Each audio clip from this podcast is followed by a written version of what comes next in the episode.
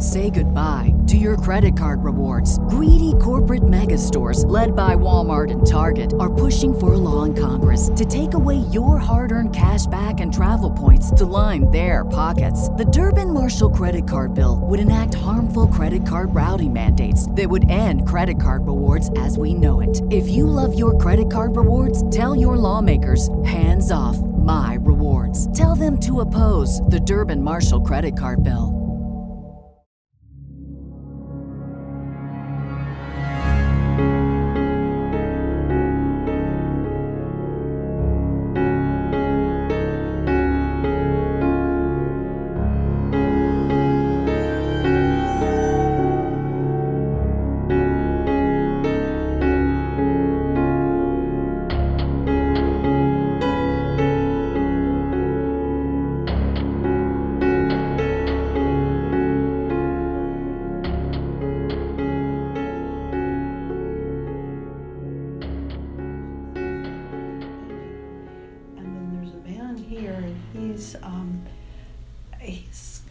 In an old-fashioned gray silk suit, and silk is quite expensive. So Mhm. he's a man who had a little bit more financial clout, and he's got a suit. He's a bigger man. He's not small. Mhm. Um, I would say he's at least six foot. He might even be bigger than that. But there's a more of a sense of massiveness, not overweight, but just more mass to him. He's Mhm. He's not slim. Like she's very slight. He has a mass to him. Um, he's got darker hair. He's got a bit of a mustache on, Hmm. and he just seems to be. Um, he he has some sort of eyeglasses, and I'm not sure if they're for reading or if they're for driving. But it's like he puts them up onto his head, like you're wearing yours Mhm. as if he doesn't need them all the time. Mm. So he sets them up and then he pulls them back down. And maybe that he needs them for detail work. He's definitely a businessman. He might have been an attorney or in some sort of capacity where he worked in offices of some sort. Mhm. He seems to be a person who had quite a bit of responsibility and and uh, took a lot of pride. He's an educated man, has a college degree, and um, he seems to uh, smoke. Um, they're little brown, um, kind of like I guess little brown cigarettes. They're small and compact. I don't know what they are. I mm-hmm. haven't seen these before. They look like brown cigarettes. Huh. So maybe they were fatty, or maybe they're little. Little cigars or little something. tight. I don't know. They're mm-hmm. just they're they're shaped like a cigarette, but they're hmm. brown. So yeah, maybe they are little cigars, or maybe. About five years ago, I had just gone through a massively intrusive, priority shifting, life changing medical diagnosis. Two years of this process. When I was finally on the other side of it, on the mend, our dog Torque suddenly passed away. And finally, we were about to leave our Hollywood life of 10 years for the South. Worlds away, big, jarring change that I wasn't entirely emotionally prepared for. And I was scared and depressed about that. What a way to begin an episode. I know, I certainly know how to set a stage. It's not always a terrible, world shattering scenario that will land you in front of a medium, but in this case it was. I'd never been to a medium before. I'd seen a lot on TV, so thought I had a general gist of how it would go. Didn't know what I thought about them, didn't know if I believed any of that crap, but it was a gift from my sister, who knew just how dark Lee's and my world had become. And it was an incredible gift, as I would come to find out. I actually thought I had lost this recording, and then just in time for this episode, I found it, dudes, buried in my phone. And I am so glad because I listened to this reading again last night, and I thought I had remembered most of the things she had told me, but five years ago is a long time, and we all know the tricks our memory likes to play. I had forgotten most of it. And what was interesting listening through, I must have been more on the skeptical side going into this reading because I can hear in my responses a lot of yeah, maybe, sure, no, I don't think that's it. Y- you know, like non participatory responses. I do start to warm up to her and the process about halfway through, but I feel the need to apologize for five years ago, Kristen, because even though I couldn't make some of the connections at the time, listening back on it, I can make a lot more of those connections that she made. Also, at this time, I was just getting introduced to an entire side of my family and its history that I hadn't been aware of before. So, some of the people that she was bringing through didn't quite make sense to me at the time. But she was able to bring through a friend that Lee and I had lost, and she described him perfectly. He had this reddish blonde hair. Well, in the reading, she said he had reddish hair. Not a lot of people do. Lucky guess? She said the way he made her feel was like he liked to create things artistically. Well, he was an actor.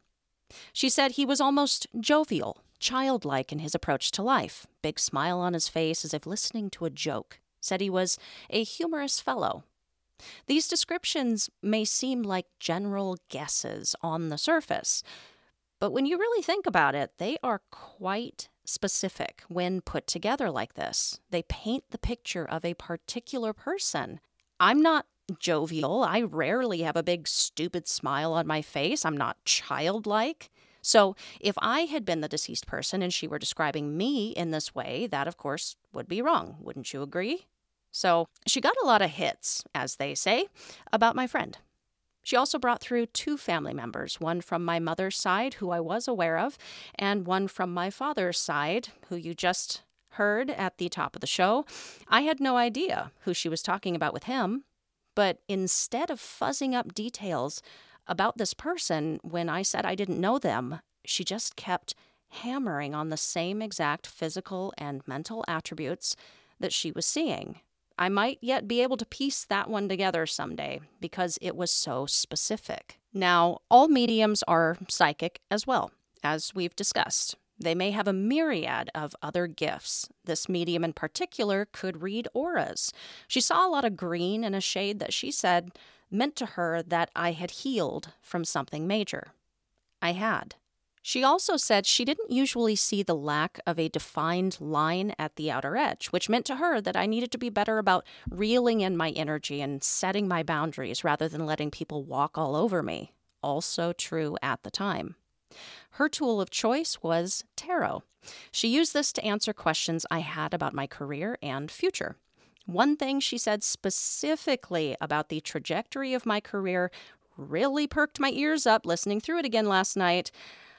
I can look back on five years ago, Kristen, and know that I didn't really know what she was talking about. But now I know exactly what she was saying. I will play that clip at the end of the episode. If you have listened to this show for any length of time, I think you'll agree with what she had to say. And at the end of the reading, with minutes to spare, she brought Torque through for me. It was healing and comforting to hear from him. She described his personality, knew he was big, said he was always hanging around the garbage can and uh, was still doing it in the afterlife. And that was funny because he was always hanging around the garbage can, waiting for some scraps before we would toss them.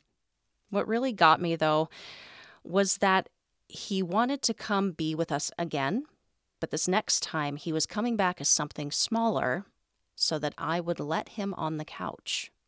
Why did that get to me? Why did that resonate with me? Because it was a years long battle to keep Torque off the damn couch. I knew that's where he wanted to be. I knew he just wanted to sit somewhere comfortable, close to Lee and I, and I felt a massive amount of guilt after he passed for having fought him so hard on it. Now, if he has returned, already, as she said he would, he obviously didn't come back as one of my dogs. They are both large dogs. We don't have a couch now after the move, but I still happily let either of them up on the bed with me. But one of my cats, in particular, I have always suspected could be him. I've been told numerous times by sensitives and the like that a trans species reincarnation type situation just doesn't happen. It is my gut instinct that if reincarnation happens at all, those people are wrong. Because there is no hierarchy when we're talking about limitless possibilities and spirit and energy. It is all the same. So I've had a special bond with this creature since the day I saw him at the shelter. It was like I knew him.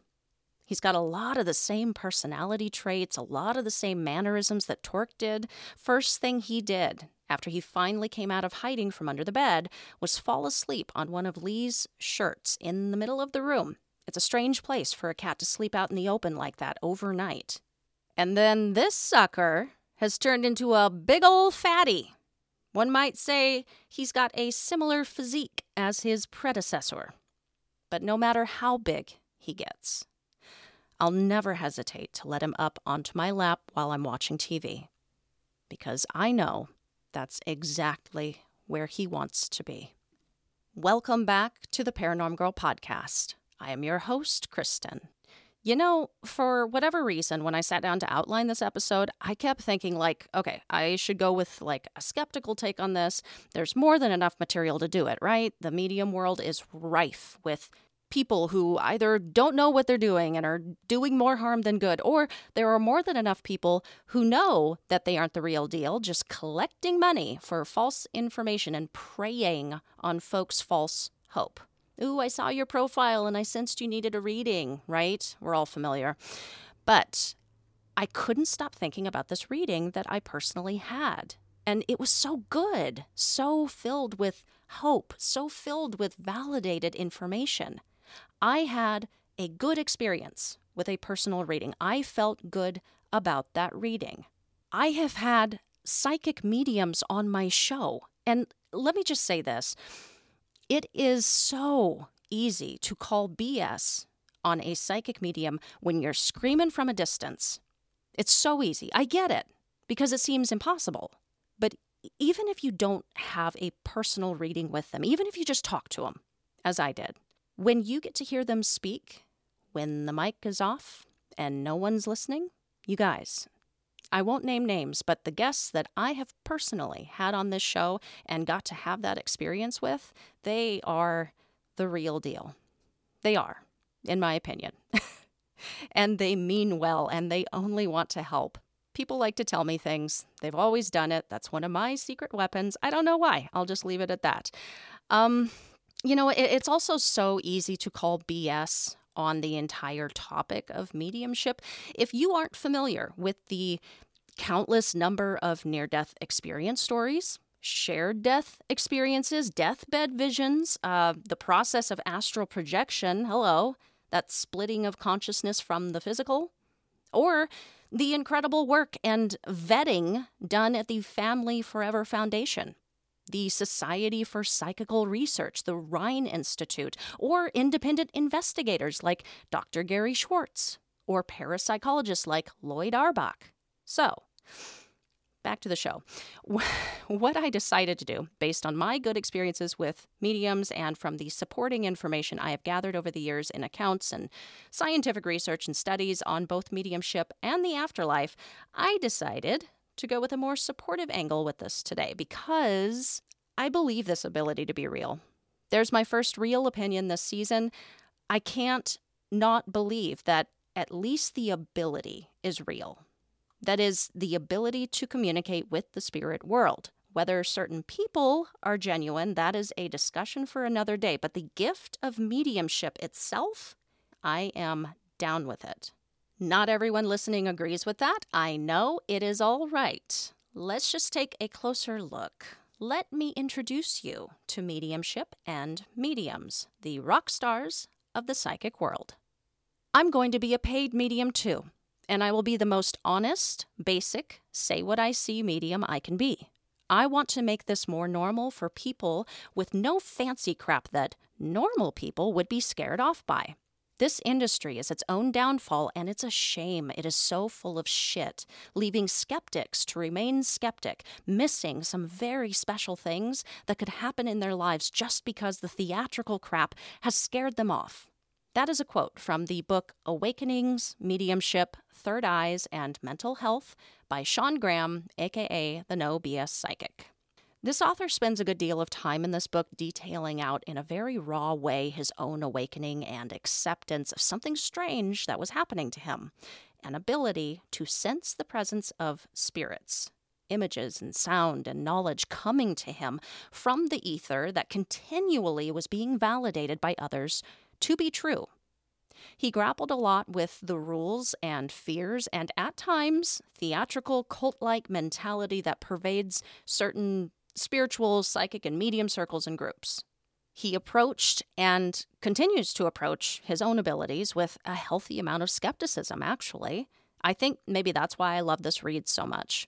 But he says there came a point where there was far too much evidence being provided to him and later being confirmed as fact by the living that he ultimately had to accept that this ability was real, that, that he had to believe it was real within himself.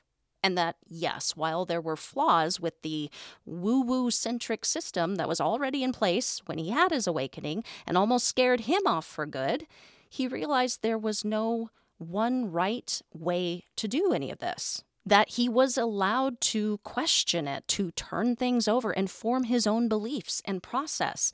He realized he didn't have to accept everything he was being told and taught early on as fact, and would instead only accept what he could actually prove. That's what he needed for himself to accept that he was a psychic medium. And this speaks to a point I'm going to make today that there are no two mediums who are alike in their process, in their interpretation abilities, in their journey. And there really is no one right way to do mediumship. Despite what we may have already learned about this world and think we understand, and of course the stereotypes that we're all already aware of, it is all quite individualistic and unique to the practitioner themselves. Sean Graham also talks about the individual's unique interpretation of symbols and information using the metaphor of a toolbox. He's come to realize that you're only going to have access to signs, symbols, images that your mind is already a hold of. So it might behoove you as a medium to become a great student of all things so that you may add new information that could then be used by spirit when communicating. The idea of an individualistic interpretation of symbols and signs by any given medium was also noted in a 2010 essay by Carlos S. Alvarado titled Investigating Mental Mediums Research Suggestions from the Historical Literature. Carlos writes According to Hereward Carrington, 1920, it is in the interpretation of these symbols that much of the true art of mediumship and psychic development will be found to lie. He adds each medium must learn by repeated experience what the various symbols mean and thus form a code or method of interpretation. Consistent with this and based on their analysis of the experiences of many mediums, Emmons and Emmons 2003 stated that, to a great extent, mediums have separate psychic dictionaries. I think it's fair to say that some symbols and images that would come through might be of a more universal flavor. Like if you're presented with the image of a wedding dress, there are fairly specific things you would interpret from that. Whereas if you're presented with like a bouquet of red roses, well, does that mean marriage, funeral, first dates, uh, love and relationship? Maybe it's referring to someone named Rose. Maybe you're a florist. It just comes down to becoming familiar with the regular signs and symbols that come through and understanding for oneself what it means personally. It's the mediums and the mediums alone toolbox. Sean is what would be considered an evidential mental psychic medium.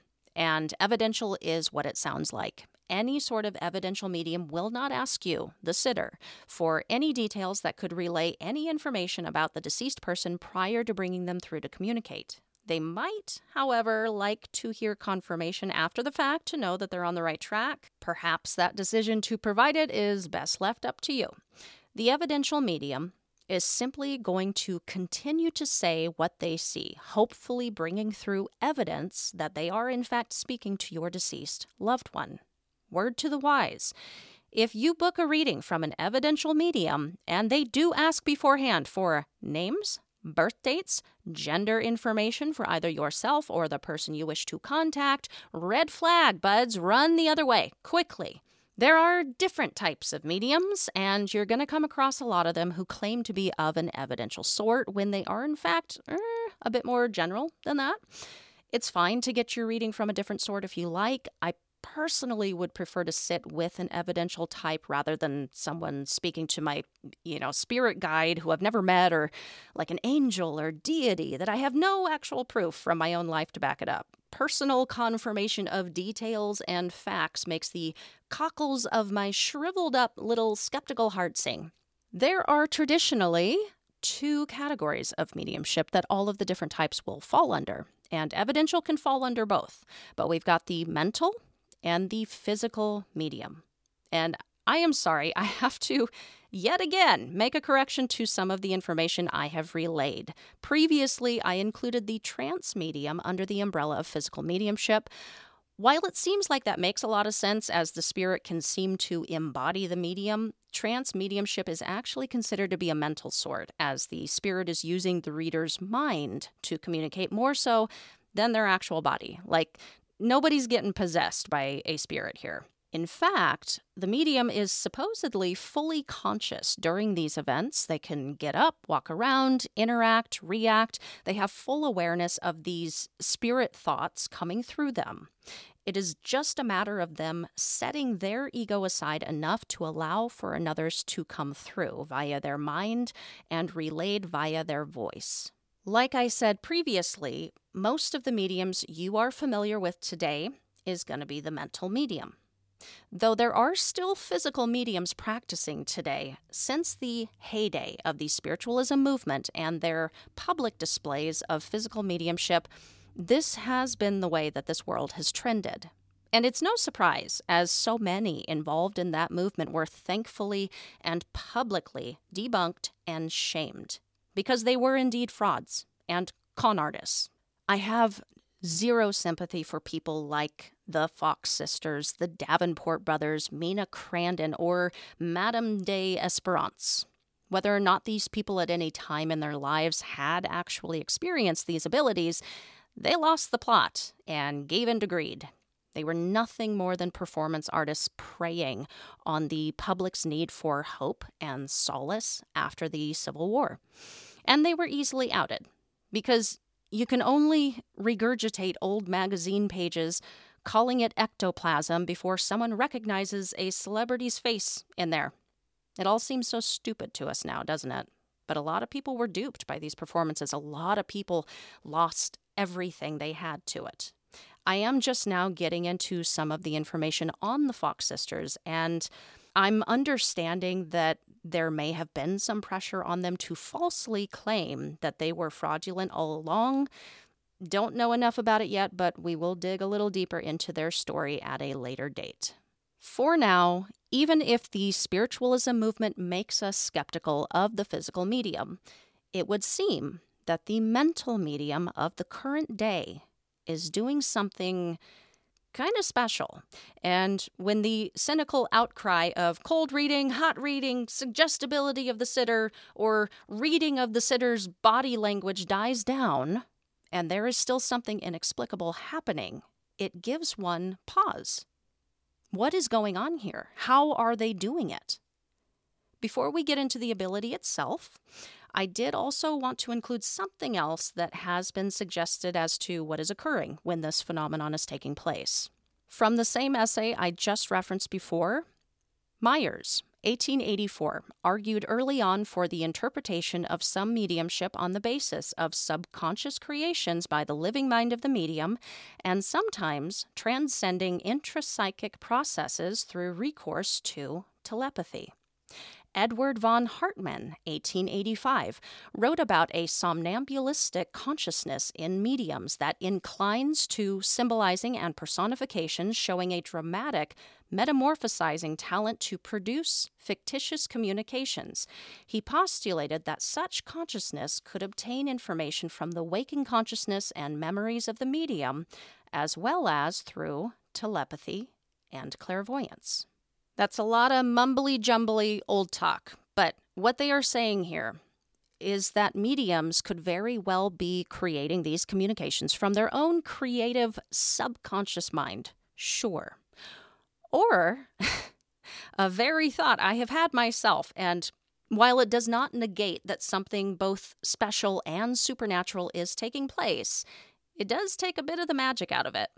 Some have theorized that the medium is performing telepathy or clairvoyance on their sitter, but not relaying information from an unseen spirit. It's an interesting thought to keep in mind. It would mean, though, that even the medium themselves wouldn't know that they weren't actually speaking to the dead. The reason I've come to think it's more than that is that there are times that the information coming through cannot be verified by the sitter until a much later date because it was information that was simply unknown to them on any level and had to be obtained by someone else entirely. But still an interesting theory, and who knows, it may be appropriate in some cases. All right. We are going to get into physical mediumship in the episode on uh, ectoplasm. For now, I wanted to explore or introduce a couple of modern day mediums. You might be familiar with them already. Um, and then we shall talk about how one might know that they have some mediumistic abilities within themselves. Because this wouldn't be Paranorm Girl if I didn't convince you that you too could be psychic, empathic, a medium, what have you. Psychic medium Matt Fraser is a fun one. He starred in the reality show chronicling his family and psychic life called Meet the Frasers and is all over the internet in various television interviews and appearances. He says that he started hearing and seeing the departed when he was three or four years old, and he remembers being absolutely petrified. The more he tried to ignore it, the stronger it seemed to get, like being in a movie that he couldn't get out of. And he recalls just wanting to be normal, not wanting to see or hear anything. He just wanted to be a normal kid his age. His own advice to anyone going into a reading with a medium is to go in as a skeptic. He encourages it. And it is because he knows that not everyone who calls themselves a medium is one and those who are really are. And you've got to go in with just a little more caution and suss out the situation. I think that's awesome to hear coming from a medium. Much like what we talked about before in the individual reader's interpretation and communication style, he says that the way he receives information is sometimes like being handed a photo album and then having to look through those images and connect the dots. His example was okay, so this looks like a grandfather. So we're talking about your grandfather or a grandfatherly figure, or this looks like you're at a birthday party, etc., etc. Tyler Henry. I really like this kid. I've personally seen him numerous times on TV and I've watched his show Life After Death. He always comes across as sincere and genuine and emotionally attuned to whatever information he's divulging. I know there must be huge misses in his work that maybe just aren't being portrayed on the shows he does, of course, because there's just no such thing as a medium who's 100% accurate 100% of the time. That being said, in what we can see of Tyler's work, it's incredible. Reality TV aside, if what is being shown on screen is even 80% close to what is actually happening as they shoot, the stuff he knows and tells his sitters is truly astounding. Like, I have had goosebumps watching some of his sessions. So, Tyler's journey began when he was 10, when he began to receive intuitive mental images that would end up foretelling the passing of his grandmother. He went on to cultivate this ability with friends and classmates, but word got around his hometown.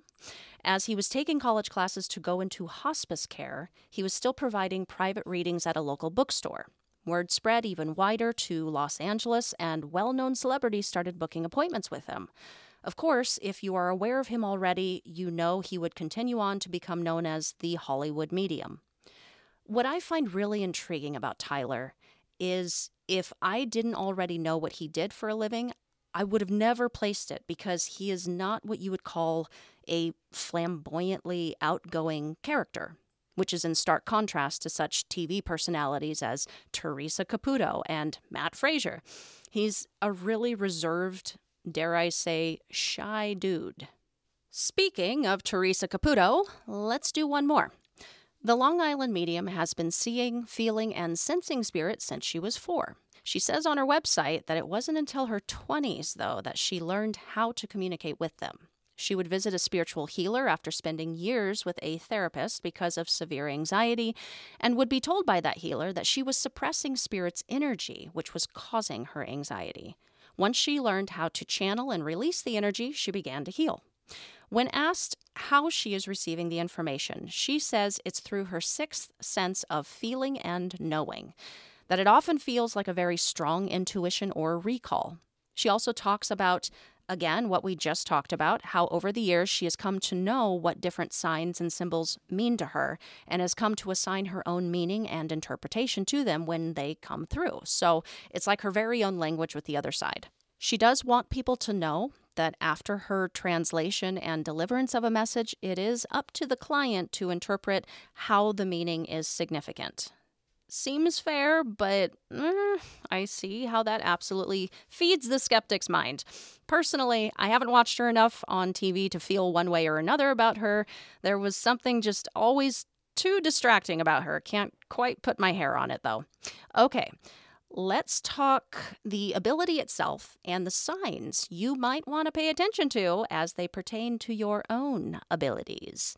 Clairvoyant medium Anne Sharman says that most people find that mediumship is something that tends to come to them naturally. So she's not saying it's something you must be born with. A lot of mediums, even well known ones, don't come into their abilities until much later in life. So you can be born with it, like any other natural gift, or you might specifically be drawn to it. If you do find that you are being drawn to it, Anne recommends not going it alone. It can be a pretty rough journey to fully awakening this potential. She says it would be best to find a person, group, or course that can help you learn how to work with others' energies, how best to communicate with those on the other side, and how best to convey the messages that you receive. She also highly recommends meditation, saying it is fundamental to the medium. I watched a really great video by medium Jason Goldsworthy over on YouTube. I'll link it below. Out of all of the lists and chapters on signs you could keep an eye out for, I thought his explanation was pretty all encompassing and easy to understand. Here is what Mr. Goldsworthy says the signs are a person might get that would clue them into their own mediumistic abilities. And keep in mind, according to him, if you have or are experiencing three or more of these, you likely are highly gifted already, even if that's news to you. Here goes. You've got a highly empathic nature and are very sensitive. This can be with people you meet and places you go. You pick up on and feel things on an energetic and emotional level, and these subtle spikes, shifts, impulses, gut reactions, whatever you want to call them, don't just take place for things happening in the moment, they can be about things that have happened in the past as well. You hear your name being called, this is a very common sign. It happens when you're alone, when no one else called your name. A lot of people report hearing it upon first waking. This is a sign that spirit is trying to communicate with you via clairaudience. You often feel like someone is watching you when there's no one there. Often, people report feeling like someone is standing right behind them. Jason feels this happens more in the beginning of a medium's journey as you're just starting to open up that sensitivity and connection with the spirit world. So you're just starting to sense what's really been there all along. You might actually feel an unseen force touching you physically via your clairsentience. They touch your shoulder, they tug your hair, they grab your hand. You see spirit, either as a silhouette or a shadow and out of the corner of your eye. When you turn to look, there's nobody there. You might also have the experience of seeing someone or something fully there, but when you turn to look away and then look back, boom, they're gone. This same sign can also happen within your mind's inner eye, which might be a little harder for you to decipher for yourself, and you may just chalk it up to your imagination. But I mean, let's be honest, anyone hardcore opposed to any of this can chalk any of it up to imagination. Yes? Anyway, Jason says spirit is using visual cues to you in an attempt to try and wake you up. And upon your acceptance that you are in fact seeing these things, it may start to happen more frequently. So be aware. Another sign you're opening up as a medium is suddenly smelling phantom scents. We talked about this, but perfumes, cigarettes, flowers, cigar smoke, really any scent that you smell that does not have a logical cause could tip you off to an unseen someone with an emotional tie to that scent. You often experience flickering lights and electrical appliances turning on and off in your presence. This can work twofold. As any paranormal investigator will tell you, spirits can manipulate energy and their sources. But a developing medium is widening their energetic reach as well. You and your expanding energy field very well could be the cause of any electrical malfunctions in the area. Music. It's a very common sign, but one you would have to be aware of in order to interpret the deeper meaning or communication behind it. A special piece of music or song can come to you in your dreams, or you wake up with that song in your head, can't get it out of your mind, or you get in your car, the song is playing, you walk into work, the same song is playing, your coworker's phone rings, the ringtone is that song, time to pay attention. Some things to keep in mind would be if the song reminds you of a loved one, or how the tune itself is making you feel, or if there's a literal message for you in the lyrics. All of this could be a sign from Spirit who is trying to communicate something to you. Try not to discount it next time this happens. And Jason says there is always a message. Spirit can also reach out to you with a visitation via your dreams. These dreams are going to be of a more vivid variety. You might wake up and think, that really just happened. And if you continue to experience a knowing. You don't know how you know things, you just know. You're going to know the right direction to go, that you're making the right choice, that you're on the right path, that a new friend isn't who they say they are. Spirit is using claircognizance in this instance to nudge you along. So, again, if you have experienced three or more of these signs, it's very possible you are already very gifted with mediumistic abilities and may just not know it. It's up to you to develop them or experiment with it and be aware. The spirit world may give you even more of a nudge if this is something you actually should be pursuing. I was originally going to title this episode How to Become a Medium in Three Easy Steps. I still think that's funny, but as I found, there's a little more to it than that. This is going to be a strange thing to include here at the end of the episode, but I have an announcement to make. This show may be taking a hiatus for a few weeks heading into September. I'm going to do my best to keep the episodes coming, but just wanted to make you aware that there may come a point when I'll take some time off from posting. But why, Kristen? I know you're all devastated, but it's for a good reason. My sister's farm was short a truck driver this year for harvest, and they took one look at me and were like, You've got eyeballs to see, hands to steer, long enough legs to reach the pedals. You are our fill in. And that is basically how that whole situation occurred. So, I've been diligently training the last couple of weeks to drive this thing, trying to mentally prepare for this three week long, 12 hour day, no day off race to the finish line. Actor turned paranormal podcaster turned truck driver and wheat farmer. Life is weird, y'all. It's not a certainty about a break, but just wanted to give you the heads up that it's a good possibility.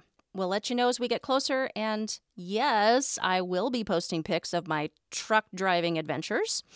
Studies conducted at Paranorm Girl Podcast Laboratories have shown that rating and reviewing the show not only is good for my ego, but also adds years to the life of the show. So, doctor's orders, y'all. Rate and review. Follow the show on all socials at Paranorm Girl Pod. That's a wrap for now.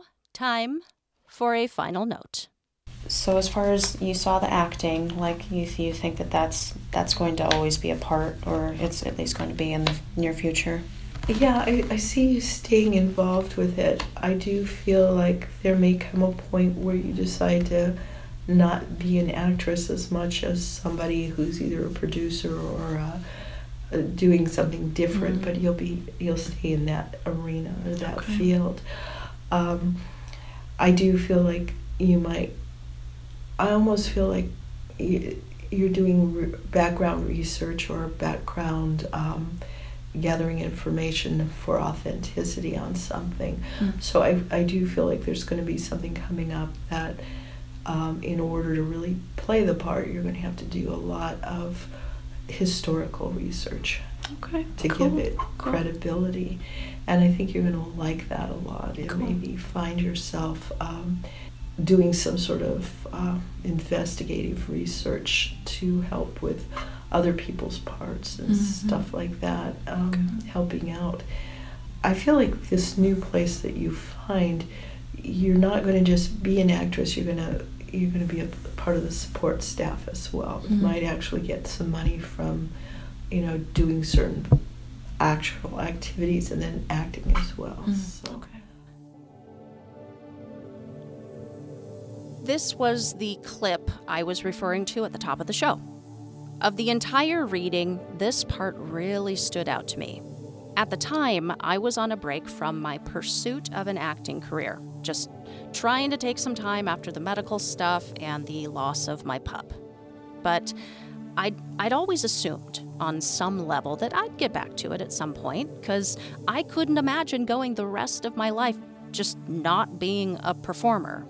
I'd already committed almost like 20 years of my life to it. So, as she was telling me this, I guess I just assumed she was talking about some future theater group or production company I was going to be a part of. Well, spoiler alert, I ended up not getting back to acting. I kept waiting for the bug to bite me again, but it was just never the same.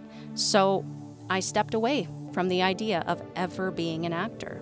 Fast forward four years to early 2021, height of the pandemic.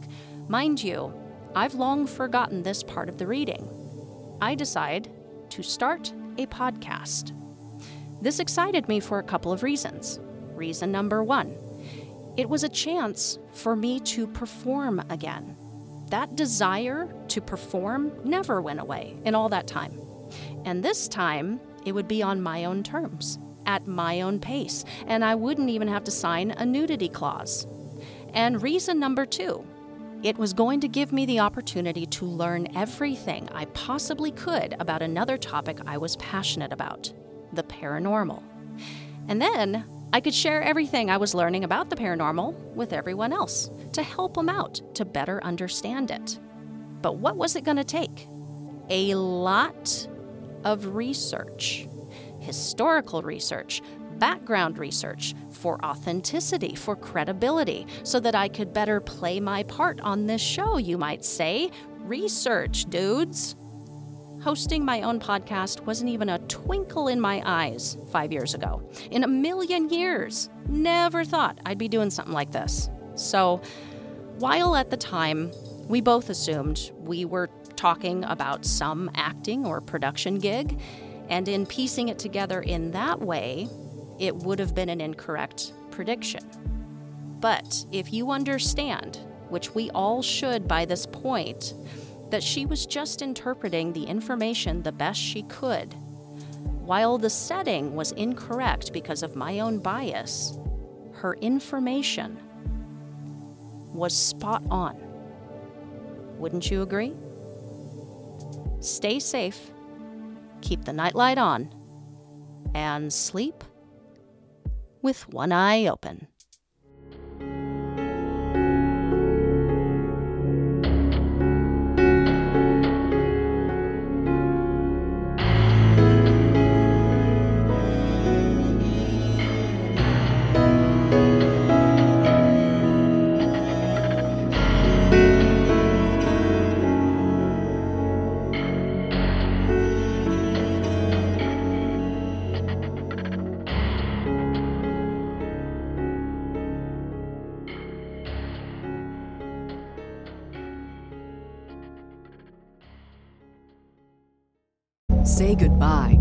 Credit card rewards. Greedy corporate mega stores, led by Walmart and Target, are pushing for a law in Congress to take away your hard earned cash back and travel points to line their pockets. The Durbin Marshall credit card bill would enact harmful credit card routing mandates that would end credit card rewards as we know it. If you love your credit card rewards, tell your lawmakers hands off my rewards. Tell them to oppose the Durbin Marshall credit card bill.